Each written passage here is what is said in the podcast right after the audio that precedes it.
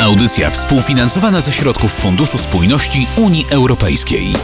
Sylwia Pawłowska, witam w kolejnym programie Euroflash. Czy wiecie, że duża część bezrobotnych w naszym kraju to ludzie młodzi przed 29 rokiem życia? Jeżeli należycie do tej grupy, to zostańcie z nami i sprawdźcie, jak fundusze europejskie mogą pomóc Wam znaleźć ciekawą pracę. Z nami jest Ania Białka, kierownik projektu Wsparcie na starcie.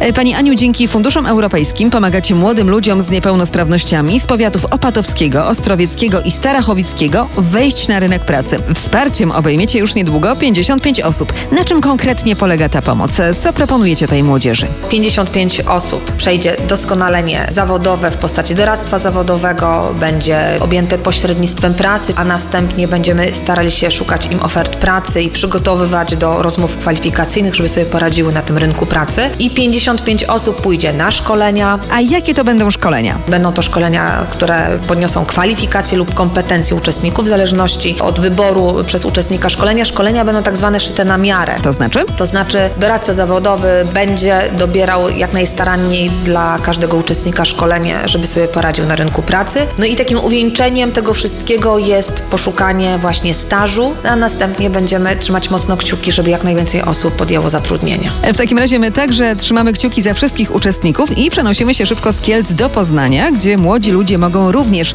skorzystać ze wsparcia funduszy i znaleźć ciekawą pracę.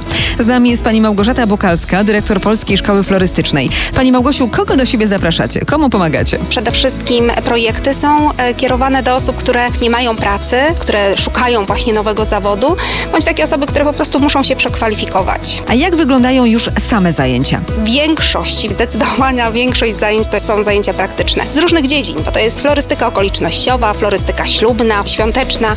Pracujemy na materiale żywym, ale również wykorzystujemy materiał suchy. Taka potrzeba też jest rynku. Czy panowie także mogą skorzystać z takiego szkolenia? Florystyka jest e, tak naprawdę taką branżą dosyć ciekawą. Dużym zaskoczeniem e, jest, jeżeli w kwiaciarni widzimy mężczyznę, który obsługuje, ale muszę powiedzieć, że najlepsi floryści to jednak mężczyźni. Każdy mężczyzna, który chciałby się kwiatami zajmować, będzie z otwartymi rękoma przyjmowany. Pani Aniu, a co zyskujemy przychodząc do Polskiej Szkoły Florystyki? Po pierwsze zdobywamy nowy fach, po drugie wprowadzamy na rynek pracy do realnego świata, nie tylko świata tutaj jakby szkoleniowego. Natomiast dla chętnych oczywiście jest możliwy egzamin zewnętrzny, zdobywamy wtedy zawód czeladnika florysty.